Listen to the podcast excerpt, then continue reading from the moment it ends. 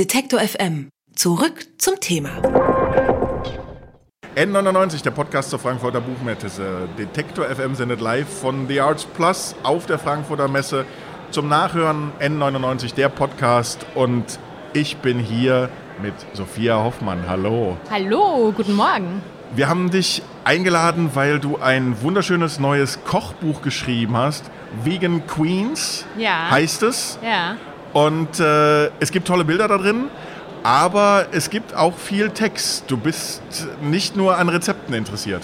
Genau, also ich habe ja einen journalistischen Background und habe schon immer viel geschrieben. Deshalb gibt es in meinen Kochbüchern auch viel Text und viele Anekdoten. Und äh, bei diesem, äh, wie man, als, ist lustig, wenn man das als Veganer sagt, ich habe mir sozusagen eine eierlegende Wollmilchsau gelegt mit diesem Buch. Also es ist ja ein äh, feministisches, veganes äh, Menü-Kochbuch. Also es beinhaltet sehr viele... Ähm, sehr viele ähm, Ideen und es sind tolle Frauen, äh, die in der Gastronomie arbeiten, die Unternehmerinnen sind, vorgestellt in diesem Buch zusätzlich.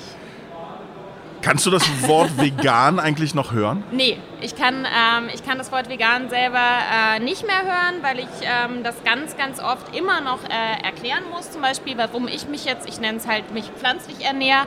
Ähm, ich glaube, die Gründe haben wir alle irgendwie schon mal gehört. Ne? Klimaschutz, äh, ethische Gründe und so weiter. Ähm, mir geht es eigentlich ums große Ganze und das ist Nachhaltigkeit und bewusster Konsum. Und das ist, glaube ich, ein Thema, das uns alle angeht.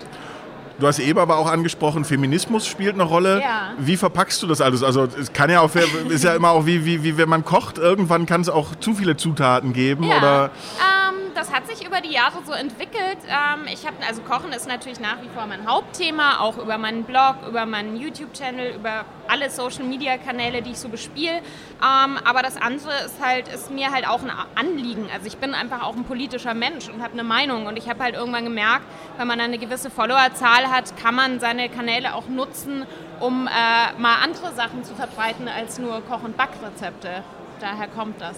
Ja. und funktioniert das? Kriegst du ein Feedback? Ja. Gibt es eine Rückkopplung? Total. Also ich krieg, krieg totales Feedback und ähm, ja, also ich mittlerweile äh, werde ich auch eingeladen zu Diskussionen über Sexismus und Gastronomie. Also das zieht äh, ähm, Kreise und das ist einfach mit zu einem Thema geworden die letzten Jahre.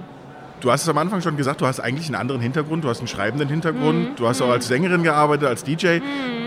Wie ist es dann gekommen? Also gut, kochen tun wir alle irgendwann mal Ja. hin und wieder. Der eine Spaghetti irgendwie mit Pas Pesto und der andere ein bisschen kreativer. Ja. Wie kam das? Also, Also das, ja, also Essen und Kochen hat sich schon immer wie so ein roter Faden durchgezogen. Ich hatte schon mit 17 Jobs in der Gastro, also ich habe immer wieder in Küchen gearbeitet, aber habe halt keine klassische Ausbildung absolviert und habe mit 2011 äh, angefangen, meinen Blog zu machen. Ähm, und ein Thema, ein großes Thema waren eben auch äh, Essen und Rezepte. Und in dem Moment, in dem ich eine Nachfrage oder eine Interaktion auch gespürt habe von Lesern, ist das Thema auch bei mir immer stärker gewachsen. Und ich habe dann 2012 angefangen, Dinnerveranstaltungen, Supperclubs zu machen. Ähm, das kam alles so ins Rollen. Und irgendwann war ich an so einem Punkt, wo ich gemerkt habe, das wird jetzt gerade zu einem Beruf, wenn ich das möchte. Und dann habe ich das auch sozusagen mich bewusst dafür entschieden, habe äh, Praktika gemacht, habe wieder angefangen, Restaurants zu arbeiten, mich fortzubilden, habe quasi mich professionalisiert.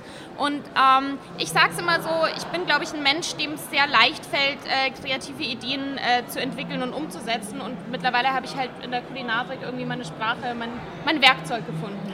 Aber dieser unternehmerische Aspekt, den du angesprochen hast, das heißt, es war nicht klar an, am Anfang, als du gesagt hast, ich nenne meine eigene Webseite nach mir selber, dass das am Ende das ist auch, von dem du leben kannst.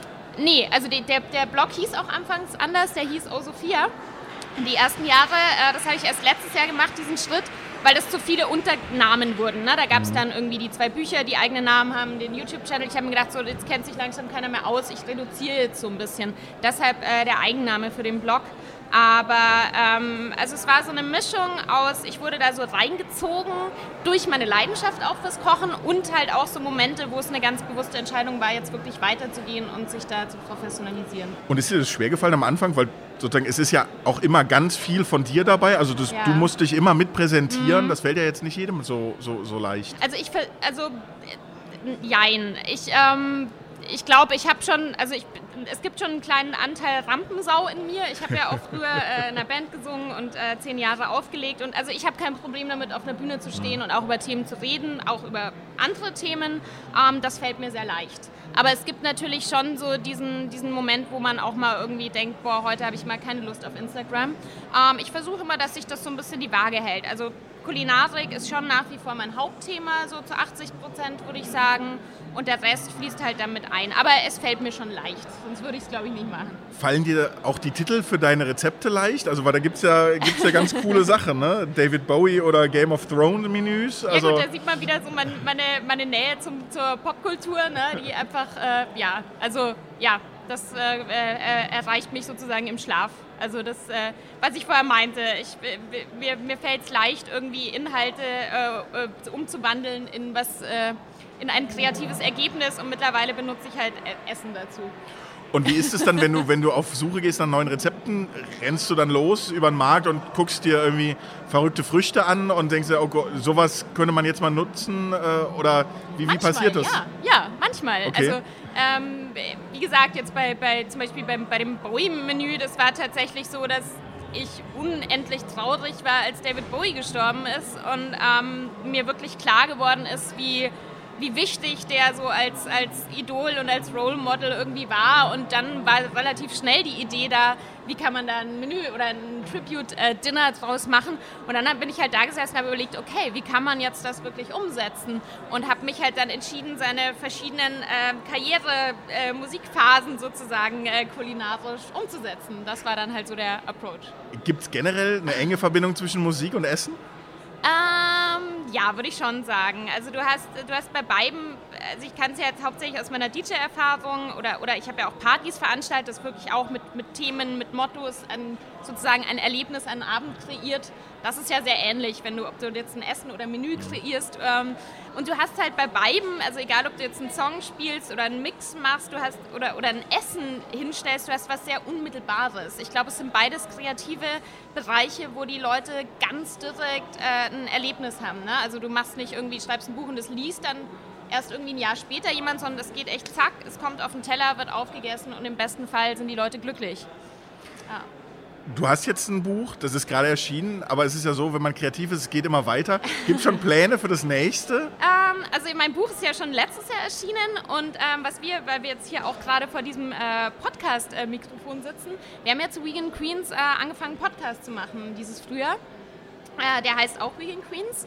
Und ähm, um eben auch mich aus dieser veganen Schublade, wie ich es gerne nenne, so ein bisschen selber rauszukatapultieren, ähm, öffnet der sich auch. Also da geht es jetzt nicht darum, dass alle Gäste irgendwie vegan sind, die da eingeladen sind, sondern es geht zum Beispiel um Nachhaltigkeit. Es sind ähm, momentan äh, alles Frauen, Unternehmerinnen, also Queens, ne? Und, ähm, und wir äh, sind jetzt gerade dabei, eine zweite Staffel aufzunehmen. Wir nehmen heute Nachmittag auf der Buchmesse, machen wir auch ein Live-Recording. Sehr gut. Als Startschuss für die zweite Staffel und das ist gerade so das, ähm, was mich beschäftigt. Also Buch ist jetzt momentan noch keins geplant, aber vielleicht äh, erreicht mich die Idee dann auch im Schlaf. Das kommt bald. dann ganz ja. sicher ganz ja. bald. Letzte Frage. Du hast äh, gesagt, also im Buch sind lauter Unternehmerinnen oder mhm. lauter starke Frauen porträtiert. Jetzt hast du gesagt, in der Reihe auch wieder. Mhm. Sind Frauen mit solchen Themen progressiver? Sind die schneller dran? Fällt denen das eher auf oder woran liegt das? Meinst jetzt zum Beispiel so ähm, Nachhaltigkeit, also, dass eben, Ernährung genau, oder so im Kontext? Ähm, also da habe ich schon, das war schon auch die, die Idee, weshalb dieses Buch entstanden ist, Gastro, wissen wir ja, ist, ist nach wie vor sehr, sehr äh, männlich geprägt, Boys Club, äh, ganze Fine Dining Bereich und so.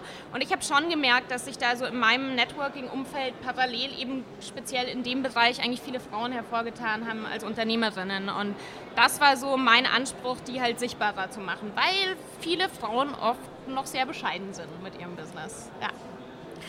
Vielen Dank, Sophia Hoffmann war das hier bei Detektor FM N99, der Podcast zur Buchmesse.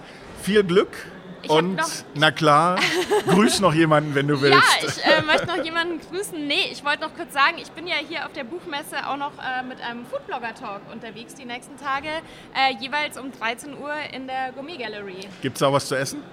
Äh, ja, ja, auf jeden Fall. ja, sorry. Danke. Alles klar, danke. Vielen Dank.